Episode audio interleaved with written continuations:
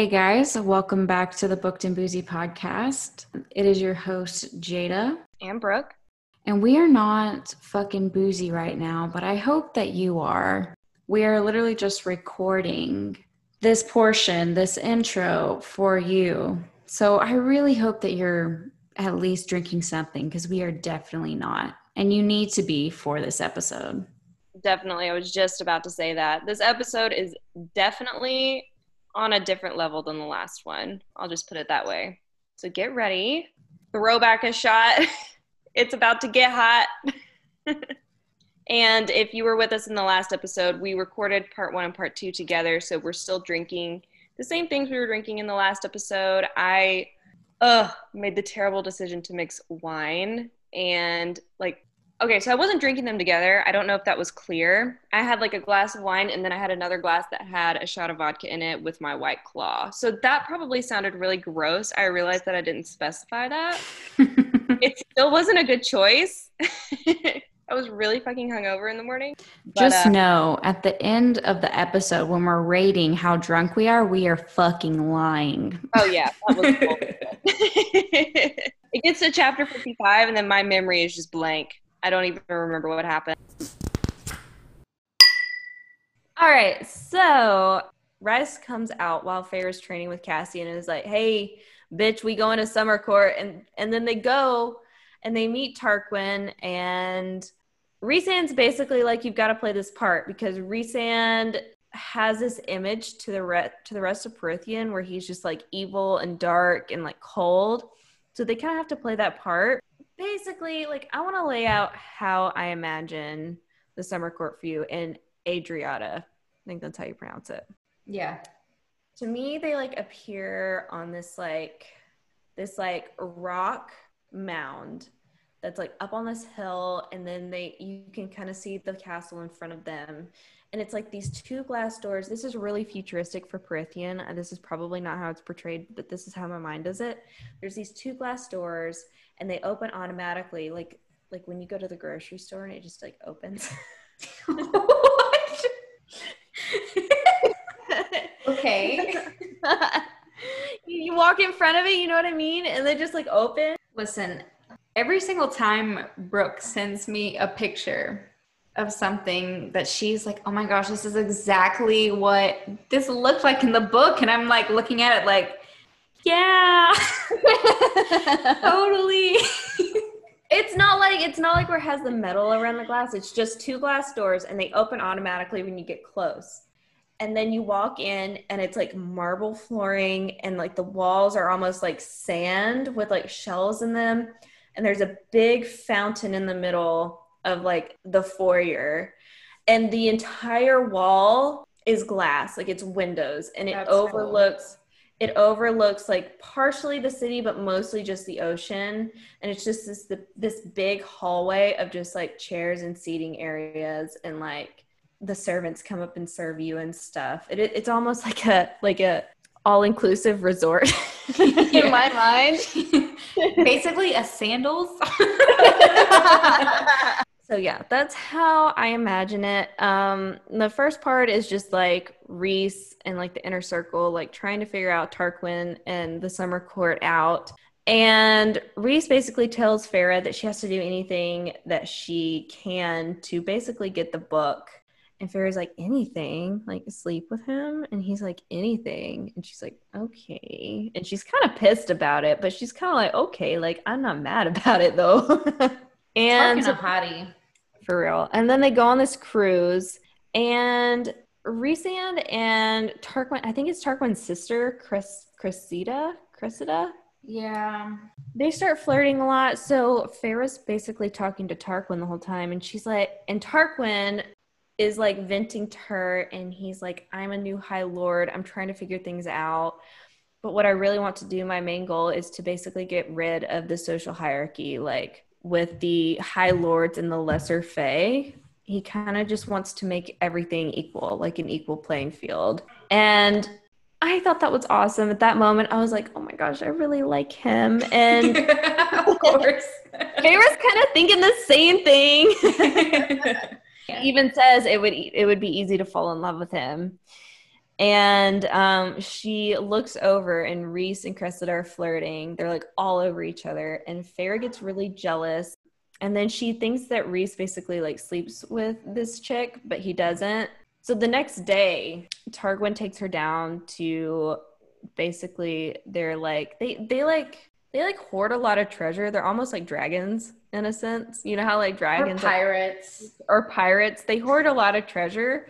They have like all these jewels and they like that's like their thing. Apparently like throughout the generations the summer court loves all their jewels and their they're just like luxury items. And so he takes her down to basically this vault. And she gets to know him a little bit more and she realizes that he's a really good guy. And she starts feeling really guilty for what she has to do. She has to take this book from him and she feels really bad about it. She has to steal from him.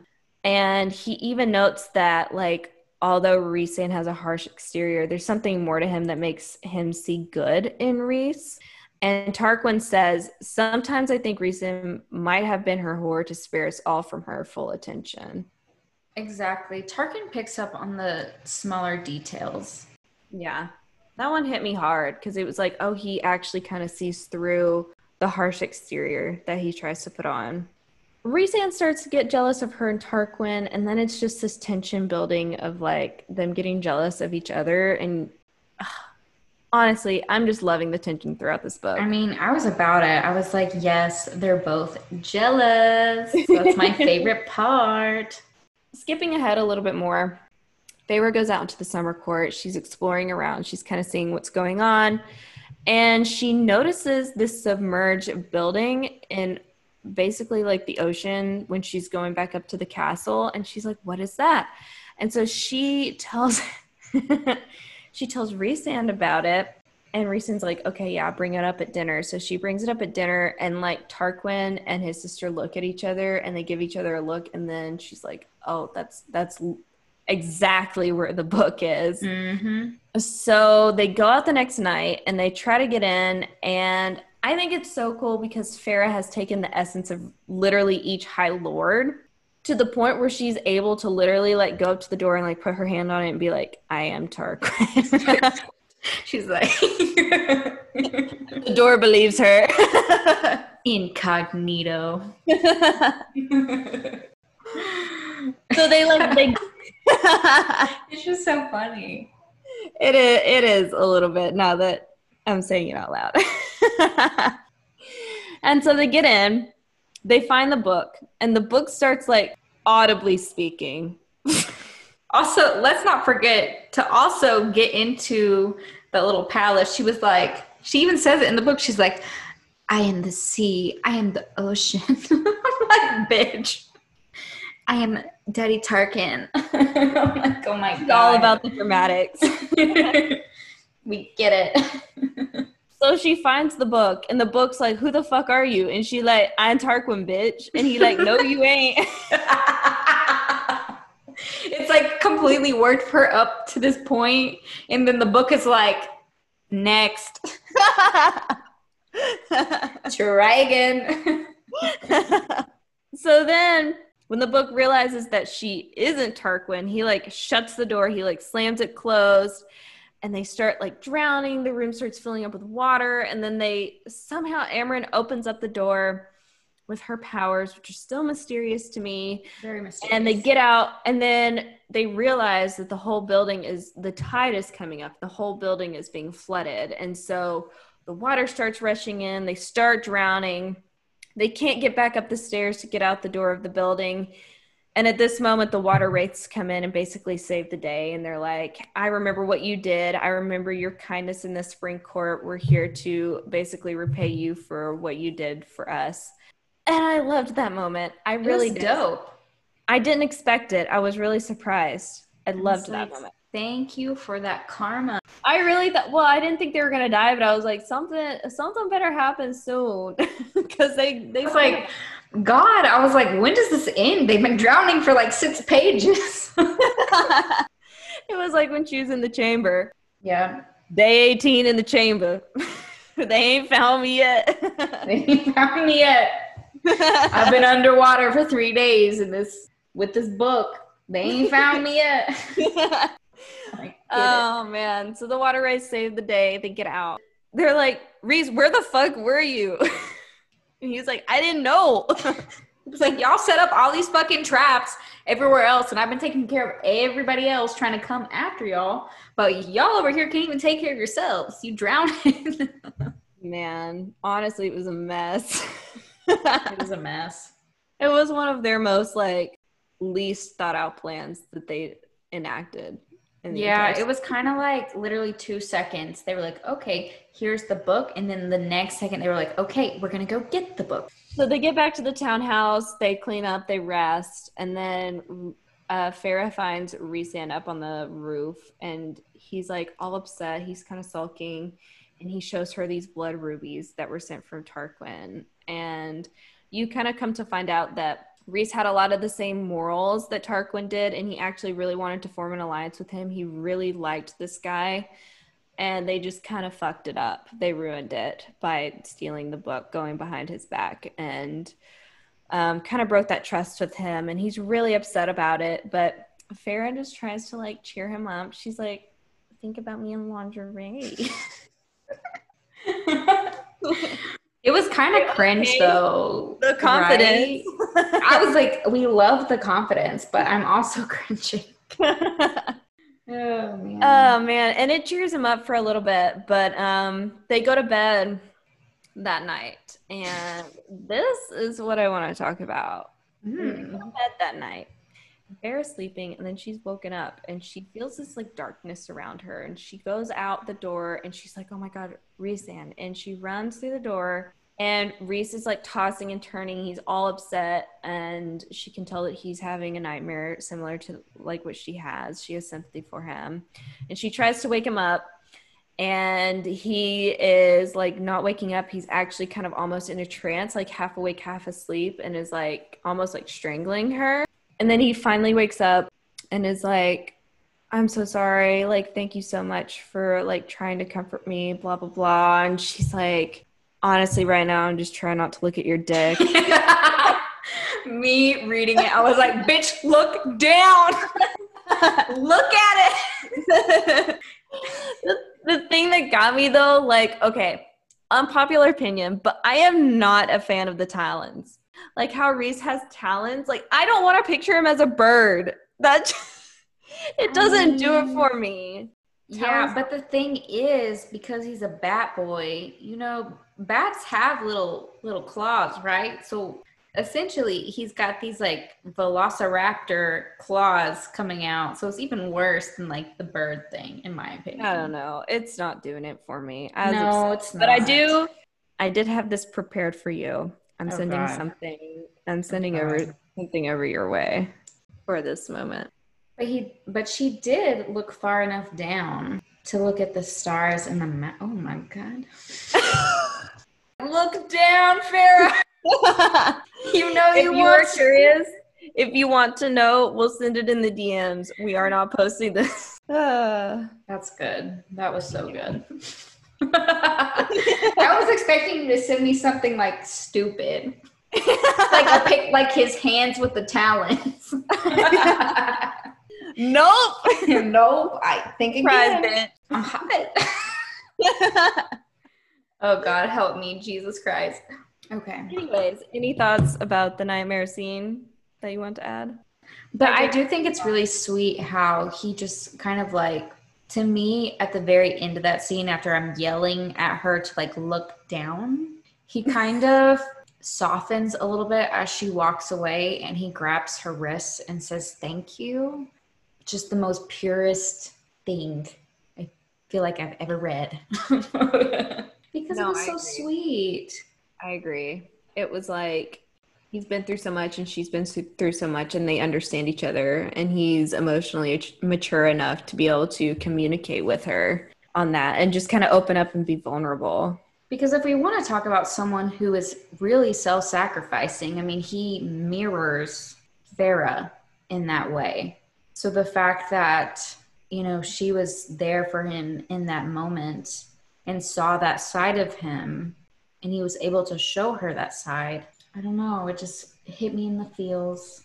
Well, and there was a there was a scene, like I completely agree with you. And there was a scene earlier on in the books when she first came to the, the night court and she was having nightmares and he came in to check up on her. And so I just love how they're they're there for each other. They're giving equal parts. It's not uh it's like I do think that Tamlin gave more in some ways than other, you know, like in that relationship, but it was never a balance and that's why they they weren't going to work. It was almost like Tamlin was giving too much to Feyre, but he wasn't giving enough at the same time. It was like he thought he was giving a lot, but he really wasn't.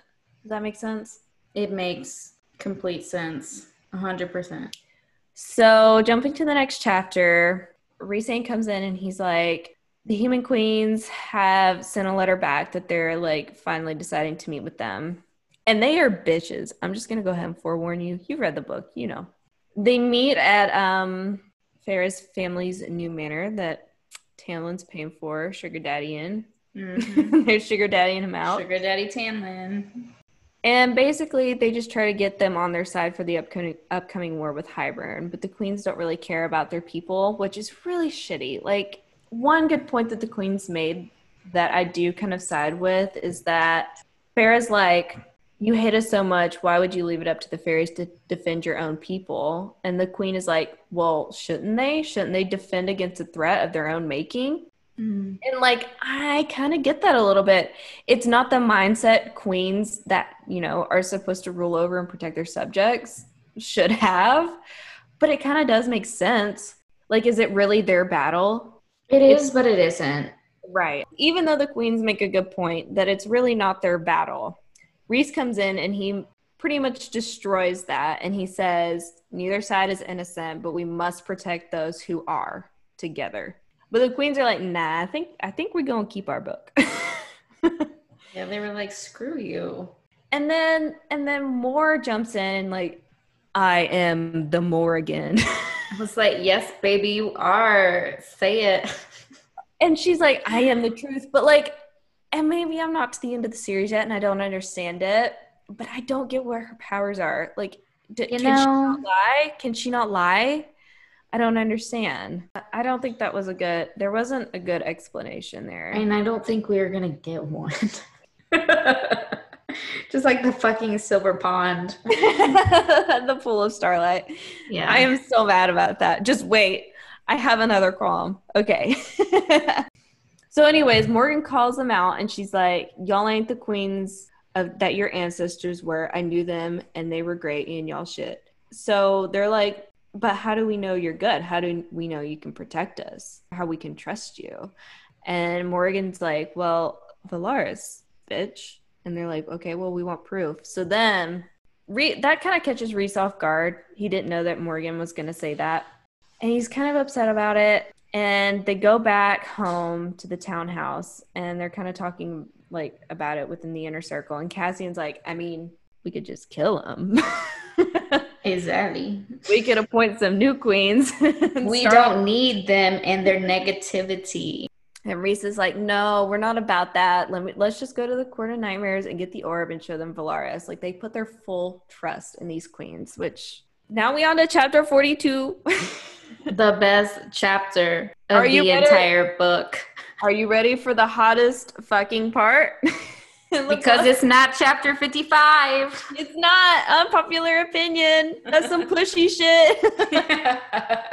I am nervous to talk about this. I feel like I'm not going to do it justice. Okay. No, just like take a sip of your alcohol and just let it flow through you. All right. So they're flying to the Court of Nightmares.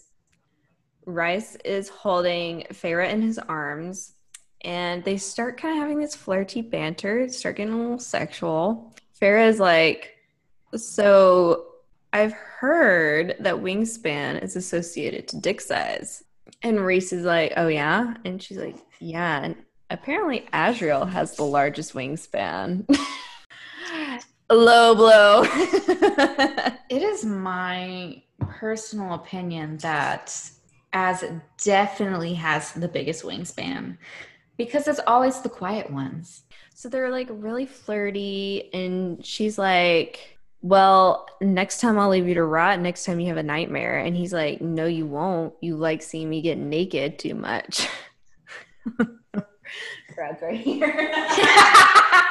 Brad's like, what the fuck are you reading? are you sure it's not porn?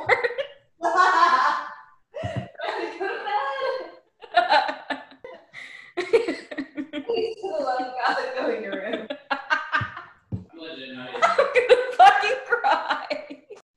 So when he's like, "No, you won't," you like seeing me get naked too much. Like at this moment, I'm like, "Okay, it's about to get boosted." Like I know where this scene is going. I was like, they're gonna fuck right here in the air. and judge me, come at me. I'm daring you. But I love it. I love it when Feyre starts teasing him with his wings. oh my god. Yes. I talk about them getting too animalistic, but this this one's okay with me. I This love I appropriate. It is. There's just like so much tension before they even get there. And then like when they get there, Feyre's in like literally the same dress she was wearing under the mountain, but it's black, but it's still like sheer as fuck and everybody can see her entire body. And like she goes into like his throne room or whatever, and then he just like busts through the doors and he's like, I'm here. Honestly, But he's just like radiating with confidence, and it is so fucking hot. Honestly, it's the hottest I've ever seen him, even though he's supposed to be like quote unquote evil in that moment. I'm Maybe I do like the darker characters. the role play. I love it. I love that they're like, oh, we're just playing a little game. Like, no, you're not. I mean, you are, but you're not. You know what Right? I'm saying? And I, I think you do like the darker characters. I mean, like, there's a little spice. You I need like a little a little spice every now and then. I like I like the lighthearted characters. I like the softy boys, but I want a little bit of spice. So he comes in and everybody just like bows down before him. And she just like he comes over to her and he's like, Come to me, Feyre, and like picks her up and she like sits in his lap and it gets all hot and heavy. And he's like, Here, come here and give me report on the night court.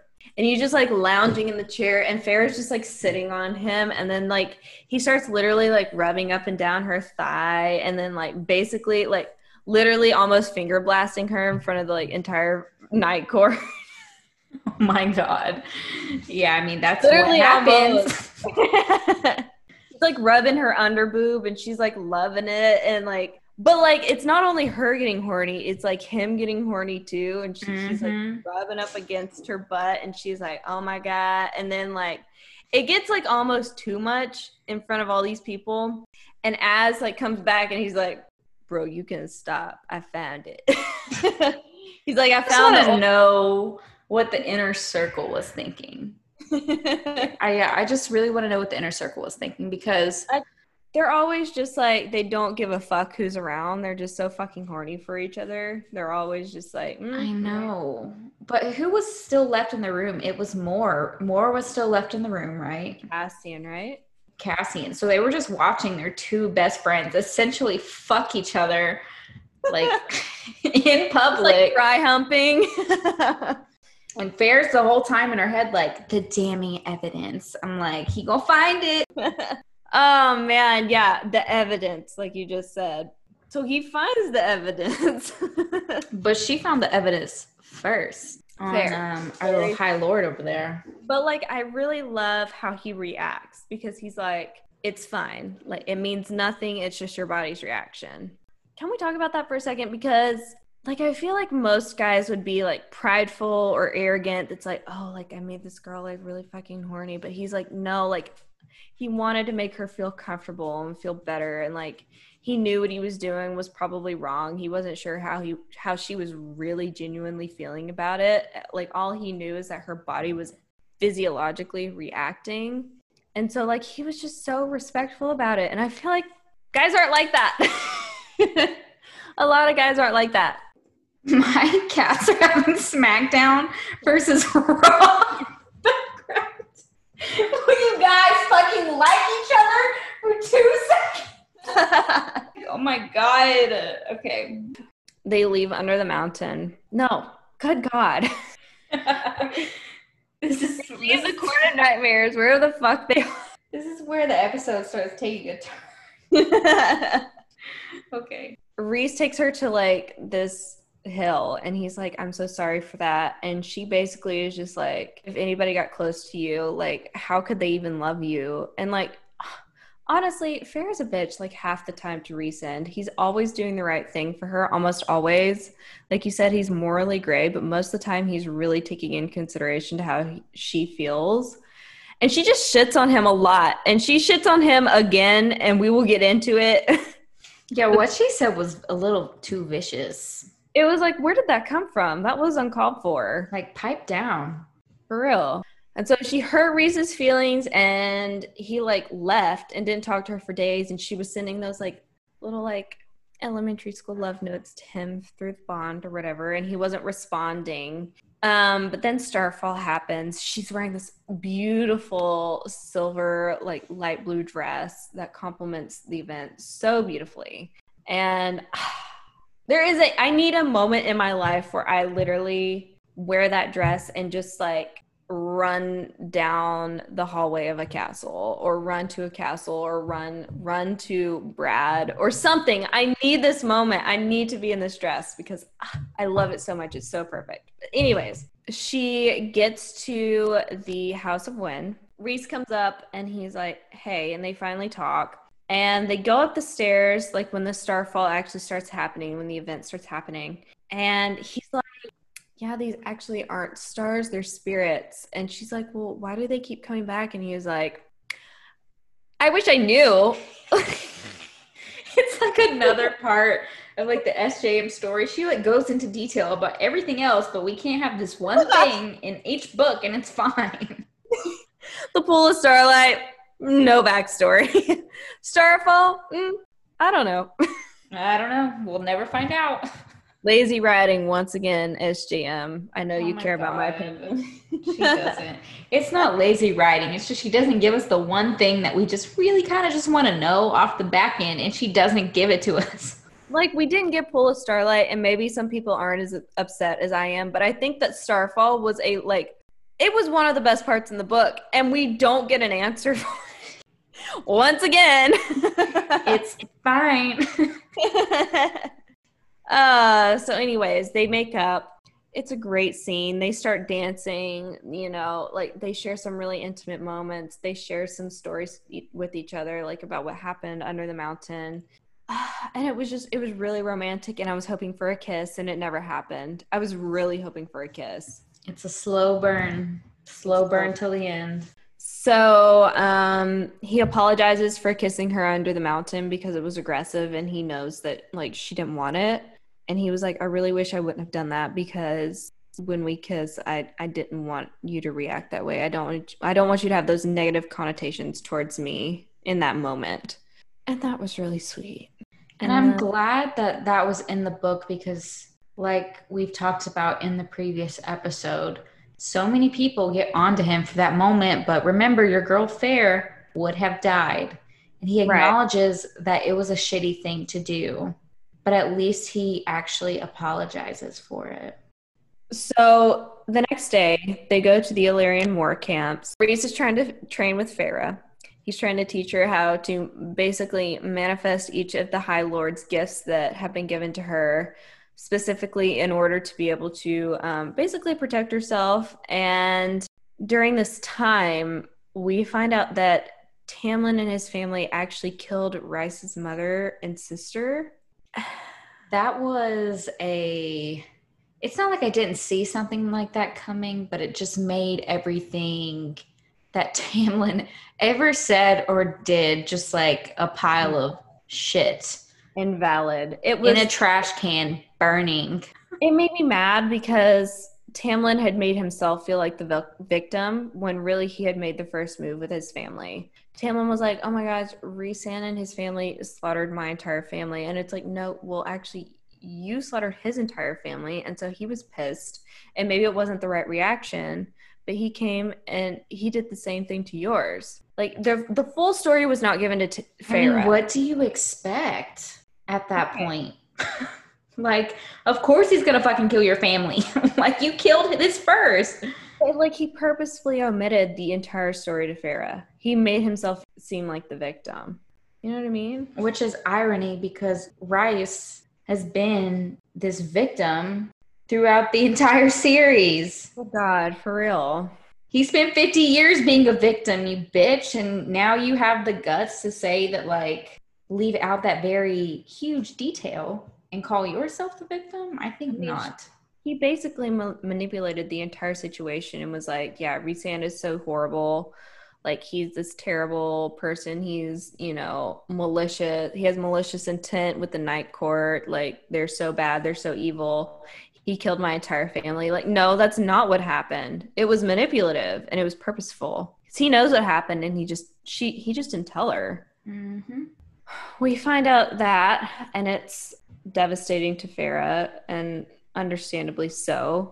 We find out all the details that Cassian, Az, and Rhysand went through in the Illyrian um, camps and how brutal it was. As Cass grew older, and he kind of like you see that he's like really a feminist and like we stand. Like he was like why can't girls be soldiers? Why can't they train? Why can't they fly? Why did they get their wings chopped off? Like we're not about that and he like stands up for them and he trains them. And i love that. I love that. That's just a small part i wanted to like point out. I'm obsessed with it. So then Rhysand and Feyre go really far out into the woods like as far as they possibly can. I don't know why they go that far but they train. And he's like do your fire moves. Do your like she's literally being like the Prythian avatar at this point. He's like yes he's like training her for this moment. She's like mastering fire and water and air and like everything else. so then they run into Lucien. And this part gets really interesting for me because I love Lucien. And I, I really hate that he was left behind. And he's like, I really want you to come home. But something that really sets me off is he's like, We've been hunting you for months. Hunting. Yeah, I never thought about that. As if she's like a prize or someone's possession, an animal, you know, an object. Right, right. And basically, like, he begs her, he's like, please come home. You know, Tamlin's not himself. He's really sorry. And, like, even Lucien himself is like, I really need you. Like, I need you. Tamlin doesn't just need you, but I do. And like that kind of hurt deep down. It didn't really face Feyre, but it did me. And then Rhysand's like, didn't the Lady of the Autumn Court ever teach you that when a woman says no, she means it? Right, because Lucien has his faults, okay? But I do think he really just wanted Feyre back. And I do feel like Lucien thought that he was doing the right thing. I do too. Unfortunately. However, he wasn't. And she had told them in a message that, like, this is it, I'm done. And there were signs to point to that. I can understand why they would think it would be a trick, but she's standing here right now telling them, no, it's not. What something I want to point out somebody messaged me on TikTok and they were like, why would Lucien and Tamlin believe the note that she sent them? The message, like, I'm never coming home, don't look for me, blah, blah, blah because at their point in time, they believed that Feyre did not know how to read and write. So why would they mm-hmm. believe that now she knows how to? Why would they think that someone who is evil, who is against them, who is their enemy, would teach Feyre herself how to read and write? They wouldn't. So obviously they think it's a trap. They think Rhysand has written this letter to them and that he is basically holding her hostage slash brainwashing her. Yeah, okay, that makes sense. Makes so sense. this is why I kind of have a little bit of sympathy for both of them. Right. It was a it was a fantastic point. Um, when I find your at on TikTok, I will tag you. Thank you for that point. It was amazing. but basically, you know, Rhys is like, leave her alone. Didn't anyone tell you that when a woman says no, she means no? And Lucien's like, okay, this is enough playing. Come home. Like, what has Rhys done to you? And then Feyre's like literally, she says, You, Lucien, you gave up on me. You were my friend and you picked him, even when you saw me wasting away day by day. And he still doesn't get it. He really honestly thinks that Rhysand is brainwashing her. And she basically is just like, okay, bitch, here's my wings. and she it's erupts time to her- fly. it scares the shit out of Lucien. He curses Rhys and is like, "Your court will die," and then he like runs away. oh God. um, so true though. they start trekking along. They're looking for shelter. They come across this inn, which, by the way, heads up, in my opinion, the second most spiciest scene in the book. Definitely the second. Again, shitting on chapter 55. Chapter 55 is good, but it's where the tension ends. We love the tension. We stand. We're here for it. I mean, the tension is definitely there in this one, but some action actually happens. so they get to the end. They're like, we're cold as fuck. We need a room. They go up. The room only has one bed. Rhysand's like, I asked for two. So then it ends up being like the stereotypical, but like widely loved and accepted two people, one bed trope. oh shit. When a writer is like, there are two people, they had nowhere else to go. They've been hiking all day long. And they're like, but there's one bed. I've been ready. she lays in bed with Rhys and she's thinking to herself, Tamlin is no longer fit for what she needs or who she is. And in this moment, I really think it's truly when she begins to really let him go. Because Yeah. she's thinking about when Lucien came back for her and she's like, no, this isn't what I want. That's, you know, what Tamlin did to me, what he wanted for me. That's not what I want for myself. feel like it would be really easy to think that when you've got like this rock hard Illyrian soldier right next to you, but okay. All right. And also, can we note that Rhys brought Feyre's stew in at this moment? Ooh, yeah. I've thought about that a couple times. Like, he didn't make it for her, but like, he brought it to her. Then sexy time starts. Brooke's like, I have all I'm not prepared to talk this in depth. Why do I have all of these moments? I just like how I mean, honestly, Feyre was the one coming onto him in this Yeah. in this scene. She With did her little me a little bit though. Her little wing thing. Her little wing thing. I love. I am a simp for this. Okay. but anyways. It's a scary place. Scary fucking world. Might be able to never come back. so she like yeah she starts rubbing her rubbing his wings with her fingers but basically the heat just keeps building and like Rhys is like so what do you want Feyre and she's like just a distraction Wah wah wah. i know like he's probably like mentally like rocking himself back and forth Broke. I was like, wow, Feyre, you a bitch right now. Because that's a fucking lie. she is constantly a bitch to him and it pisses me off Like, she had to have known that that would have hurt. She I had to have know. known. but like he still gives her what she wants Mhm. Sexy time resumes. And let me just say, when he licked his fingers, I choked. and not like in like the like sexy time way. I was just like, what the fuck? I laughed. I was not expecting that in a book. I don't know. So, anyways, he licks his fingers, and I'm like, damn, okay. Okay. he was like, I want to lay you out. Like, I have this planned in my head. I want to feast on you. And I was like, damn. Damn. And I was okay with everything until he was like, the roaring thing. I'm telling you, Sarah J. Maas and her animalistic characters sometimes goes too far. Nothing just throws me off more in a book when I hear the word roar. You know what I mean? Yeah, or like purr or And I'm like, sometimes, like, he says, like, she's like, he's purred. And I'm like, why is he purring right now? this is excessive. is it Rhysand a bird? Why is he purring? Why is he purring? Why is he not clucking? I don't know. so they're flying in the sky. Rhysand is carrying Feyre and they're going home. And all of a sudden, Rhys gets a shot with these ash arrows through his wings. And she falls to the ground and she doesn't like have a scratch on her, but she's like, oh my fucking God, where did Rhysand go? and like, gone, gone.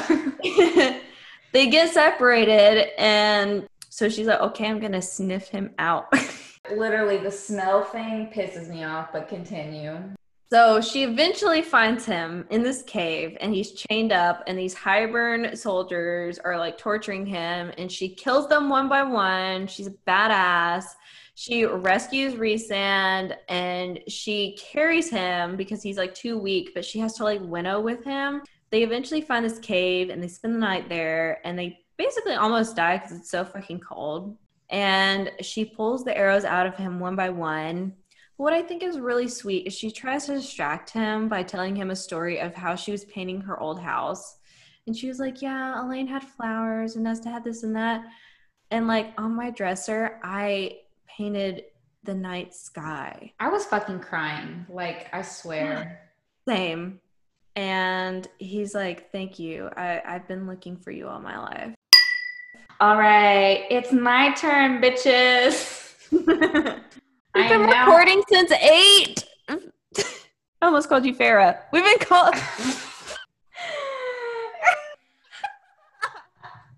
okay, more. God. Shit. Okay. So Feyre's like, all right. Um, we've been in this cave for a little bit, and Rhys is not getting better. I feel like I should go do something. So she only goes to do what she knows best, and that's to find her tea sipping honey, the cereal, mm-hmm. which yes, Brooke pronounces as the cereal. No, cereal. Cereal. But for me, guys, cereal. it's the surreal. Okay, no. I'm too drunk. I'm too drunk right now to fight with you. so here we go.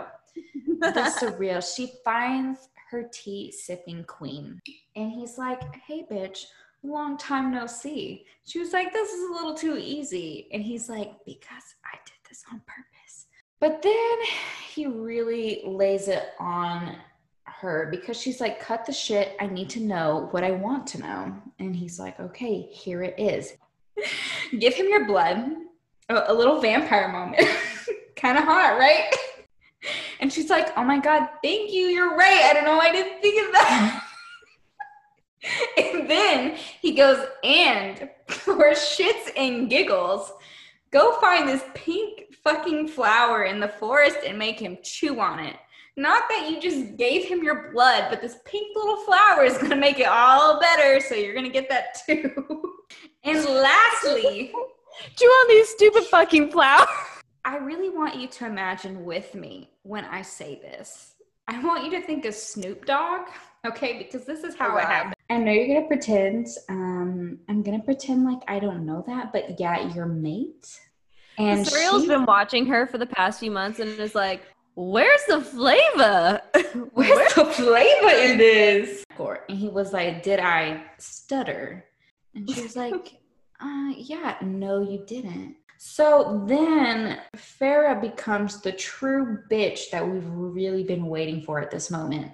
Oh, I was God. like, I was yelling at her during this part of the book because so honestly, mad. it was so unnecessary, right? It was. So she goes in, she's like, mate, mate, mate. Rhysand is my mate. And while she's doing that, she slits her wrist, gives him some blood, throws some flowers in his mouth and is like, Did you know? And he was like, Um, yeah, I'm not going to deny that right now, but it's like true. But I have a reason. And she was like, I'm not going to hear that reason. You're going to winnow us the fuck out of here, even though you're barely alive. And we're going to call it a day. oh, so they winnow over to the Illyrian camp where Mor and Mor and Cassian have just been like, where the fuck are they? They probably just assumed that they had finally fucked and they were gonna be like, finally. But no, they were really just like barely making it alive. And um, she leaves him in the dirt and tells Mor to take her away to this cush ass cabin in the middle of the woods. Listen, I was so mad at this point. It's not fair. it's not fair.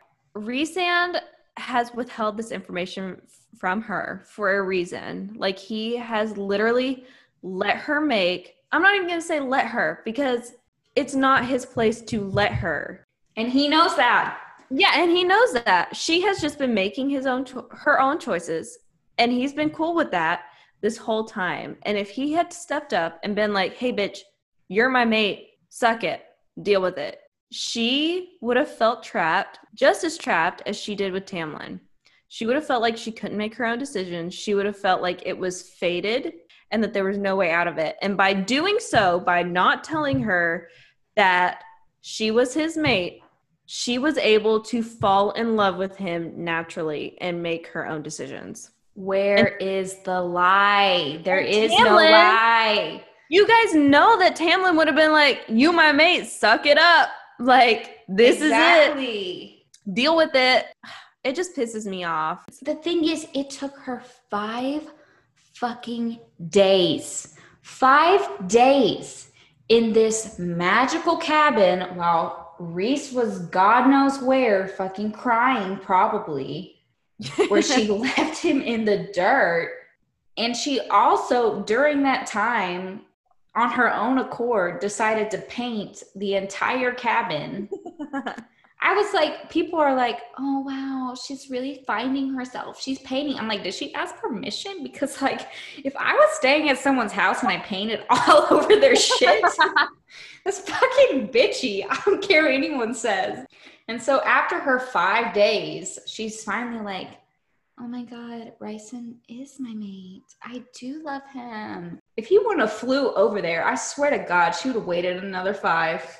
So he finally comes back. He, she opens the door, expecting it to be her BFF Mor.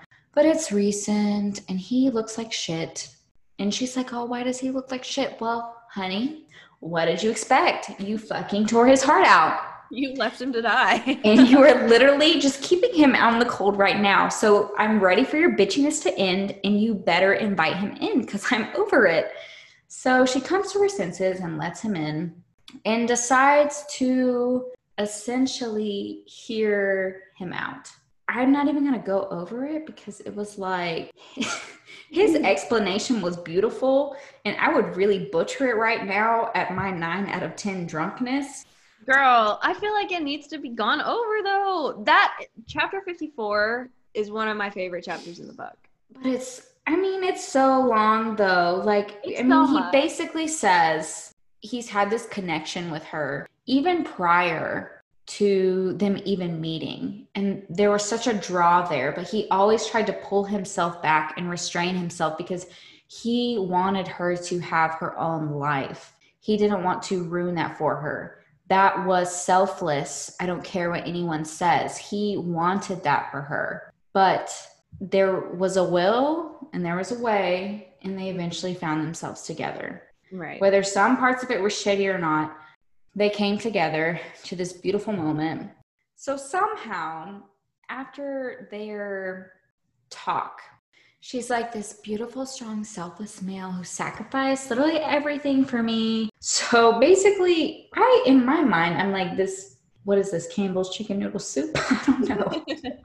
it is considered accepting the mating bond at this point. And he's like looking at her like, Are you sure? I can't even fucking say it. He's like, Are you sure you want to give me the soup right now? And she's like, Bitch, I'm giving you the soup and you're gonna fucking eat it.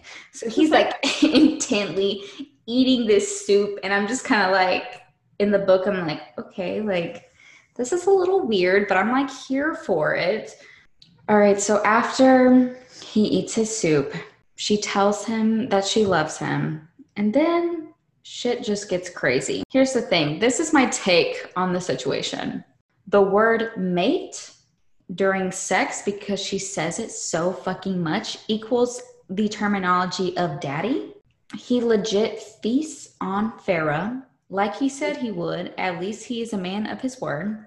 Then there's this thing that I don't like where their scents merge. Yeah. Honestly, like it made me want to go, like, no, I can't do it. Then she glows, which I'm kind of like a little just like, what is really going on here? Well, like, remember in uh, Gossip Girl after like Blair hooks up with Chuck Bass and she's like, oh, that's that's the post orgasmic glow. I'm like, but oh. she's like actually glowing, mm, like yeah. a light bulb.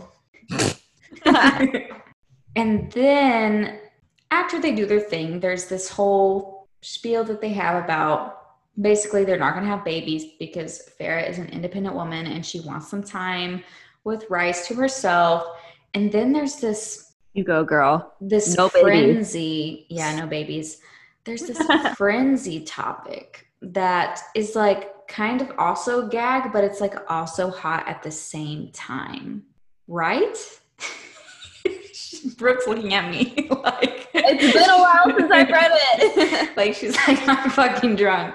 Okay. So they go back to the Illyrian war camps where him and Cassian beat the fuck out of each other because he makes this little side comment to Feyre, like, hey, bitch, I should have railed you too, which was a little uncalled for. I don't remember this. You don't remember that? Well, he was just trying to like get the aggression out of Rhys oh, because he sensed it on him. Yeah, I remember. He even now. got pissed at ass, which like who does that? And then somewhere after they like finally stopped fucking each other, um, they actually start to follow through with their plans with the queens and they show them Velaris, which was a mistake in the long run. One of the queens actually ends up helping them, but by giving them the other half of the book and was like, I believe in love. Like, okay. It's like one I feel like stuffed it up her cooch too. Oh fuck. Did they really? Or are you making that up? when she like got up from her seat, the book was like there, and it was like, where the fuck did that come from? oh, no. Wow. Okay. Uh, so it's just things are getting weird towards the end. It's like I really love this book, but shit just starts getting weird. And then um, there was like this nice little part that I'm too drunk to talk about, but basically Nesta makes Nesta makes the realization in this chapter that Velaris is what Feyre painted on her dresser drawer. Mm. So it's just like all the connections together. Uh, yeah, she Sarah J. Maas did a really good job at like taking things from the first book and connecting them to the second book, which sometimes some authors will be like, "Did that connect? Did you did you address that?" And it's like, "No, you didn't." It's in the details. She just didn't address the pool of starlight, Tamlin's heart of stone. We have a list for you, Sarah J. And, and Starfall. we have a list. we have a list. So then they kind of realized their mistake very quickly with showing them Velaris because the Mortal Queens and um, Jurian mm-hmm. send an attack on Velaris. And Cassian starts making demands to Feyre, like, it's getting hot here. Well, let's take it back. Like the Gold Queen, the Golden Queen, which they never give us her name, but she is the one that helps out the fairies. She helps out um, Feyre and Rhysand and everybody else. She's on their side, and she's the one that ends up impaled. And like at that point, I was like, they describe her, and I'm like, oh my god, Mor fucking died. What? I, I literally thought like she was so similar to Mor and like how they described her that I thought Mor died. I thought Mor was the one that was impaled, and then they were like, "Oh no, it's the Gold Queen," and I was like, "Oh fucking thank God." So eventually, Feyre starts getting in on the fight because everyone's going in at this point. We've got Mor. we've got well, Rhys is on his way. We've got Cassian, we've got Az. Everybody's fighting at this point, even Amren, which is really cool. And um, Feyre brings out her cute little water wolves, which I was like, this is pretty badass right now. In retrospect, and but it was badass at the first read through. And instead of like Feyre cursebreaker, protector of the rainbow, she's like Feyre cursebreaker slash leprechaun. oh you protect God. that rainbow bitch. And then somehow the Attor shows up. I mean, it makes sense to why he shows up, but it's like the perfect time to axe off this character because he's been kind of a little nuisance this entire time. Let's get rid of him. And she's like, "All right, this is for um this is for everyone. This is for me and this is for Rhys. Bye." And it was just also in that moment really nice to like reading the book because it was like Rhys was like this huge cloud of darkness like coming in. I was like, shit, it's just going down. He was just a few seconds too short, and she ended up saving herself and saving Velaris and the rainbow. And like as much as she could, there were some casualties, but she ended up she ended up being the hero in herself, which I don't think anybody expected, even Rhysand, who was training her. Like she just blew it out of the water. She was herself. It's such a feministic novel, and I love it so much. Feyre's out here leprechauning her own damn rainbow. She does not need a man. And then after the little fight, Amren finally cracks the code. And she specifically says, don't put the two halves together. Well, um, that's exactly what Feyre does. After they make their, again, really short plan to go raid Hybern to essentially get her to destroy the cauldron, she gets there and she's like, oh, this, it's telling me, the cauldron, who I should not trust, to put the books together. It makes sense, right? And Cassian is even like, yeah, it makes sense. And we're like, everybody else is like, no. but I mean, before, I mean, she puts the books together, okay? And then Jurian shows up to like crash their little party. I don't know. I feel like I've been kind of sleeping on Jurian because he he probably is like fine as hell and we just don't know it. I mean, well, Jurian is like if I was an eye for like 500 years or however long it would have been, I would have been like, if you don't resurrect me as a fucking snack, if you don't make me hot as hell, like I ain't I ain't about it. I ain't trying to come back. I ain't trying to come back. oh my god. Well, um, I even wrote Jurian's eye turns into Jurian. Hi. Oh my god. Well, and then Jurian was like, okay, guess what, bitches? It's a trap. Yeah. He takes them up into this almost like castle medieval layer type scene and uh, guess who's there? Boy Tamlin making more pitiful decisions because Surprise. I was we, actually really shocked. I was really shocked at this moment. I wasn't. I was like, when is this motherfucker gonna show back up? Because he's gonna he's gonna do something, and I'm not gonna like it. I didn't think he was obsessed with Feyre to the point where he would like literally put the rest of the world in jeopardy. Well, he did, and he continues to re- like refuse to respect her, refuse to respect her decisions and her ideas. And um, they fight back and forth for a little bit. And then that fucking gross part comes back up where he comes over towards them and he's like, he smells their scent. Uh, yeah, he can scent. tell they're bonded. He can tell they're bonded. I mean, like, eh, kind of gross. Yeah. Um, it is what it is. I was kind of thrown off by this point, but why the hell is Nesta and Elain there so they can be in the next book? I guess it was so Hybern could test to make sure that the I call- know, but I'm just like, did they really have to be there? Did I really have to see them again? you just wanted them gone. I just wanted them axed. I was like, oh, they're gonna die. This is great. Here's my thing about Tamlin though. Like Tamlin, even Lucien, they both thought that she was really brainwashed. And that goes back to the point that someone mentioned to me on t- TikTok that we mentioned earlier. And she had sent them this, you know, letter. And they were like, I don't believe this. And I don't think I would have either. Would I have sided with the person that would destroy the world as we know it? No.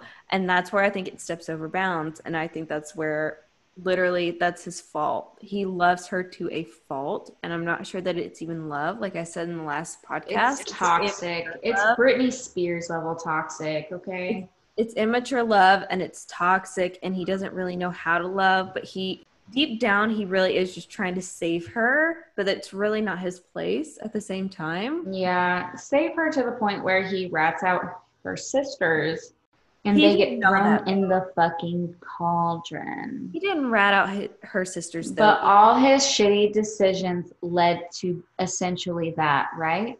They led to it, but he didn't do it, and he didn't know he was taking part in that. And Ianthe did that. Yeah. Oh, yeah. That's right. I fucking hate that bitch too. and so they chucked both of them in. Well, they came out as Fae. The one thing that they hated the most Nesta went down fighting though. I mean, we've always said it. even though I don't necessarily like her, she's a force to be reckoned with, and that includes with the fucking cauldron. She is a bad bitch, okay? Not my favorite kind, but she's a bad bitch. So Nesta takes something. Elain pops out, and Lucien's like, that's my mate. And I don't know how I feel about that. I feel like we should go more into that in the next book because we'll get a little bit more of it. Then there's this whole thing where Feyre does this glowworm thing again where she's like, I am the light. and she glowworms out and she acts like, she's like, oh my God, what happened?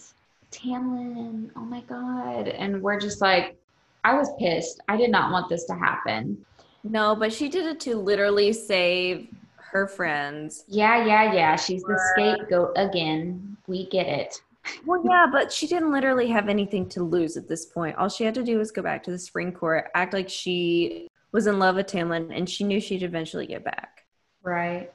But it did break my heart though when Hybern was like, let's break the bond. And I mm-hmm. felt like Rhys was like actually thinking that the bond was gonna break. I thought it I thought it was too. I think he was truly thinking that like that she was saying like just break the bond and it'll be fine. But guess what? You can't break that kind of bond okay? God. that's not that's not how it happens. They did break the deal that was yeah. on her arm correct?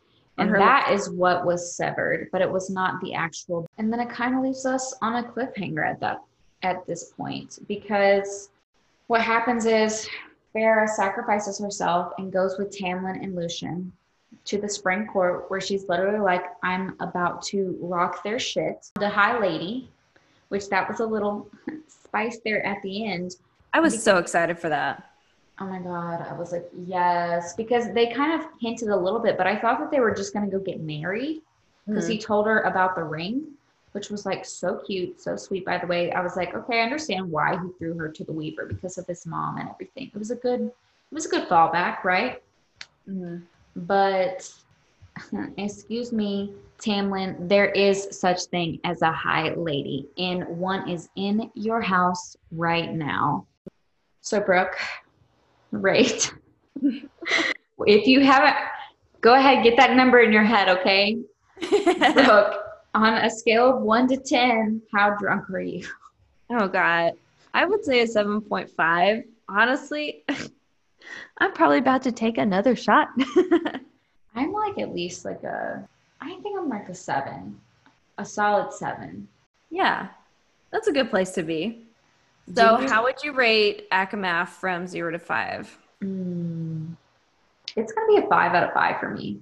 Same, five out of five. It's it simple. I don't think we need to even talk about that.